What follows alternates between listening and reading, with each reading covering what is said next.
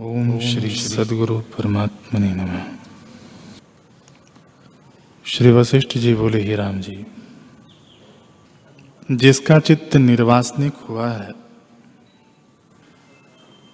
उसका शरीर जब छूटता है तब उसका चित्त चिदाकाश में लीन हो जाता है। और जिसका चित्त वासना सहित है वह एक शरीर को त्याग कर और शरीर पाता है। जो देह नाश हुए, अपना नाश मानता है वह मूर्ख है।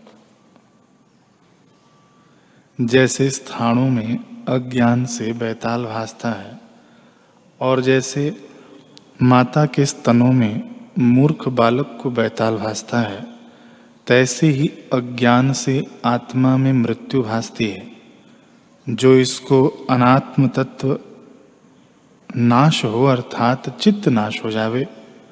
और फिर न फुरे तो आनंद हो। जो शरीर के नाश हुए आत्मा का नाश कहते हैं, वे मूड हैं और मिथ्या कहते हैं। जैसे कोई देश से देशांतर जाता है तो उसका अभाव नहीं होता। तैसे ही एक शरीर को त्याग कर और शरीर को प्राप्त होता है तो आत्मा का नाश नहीं होता।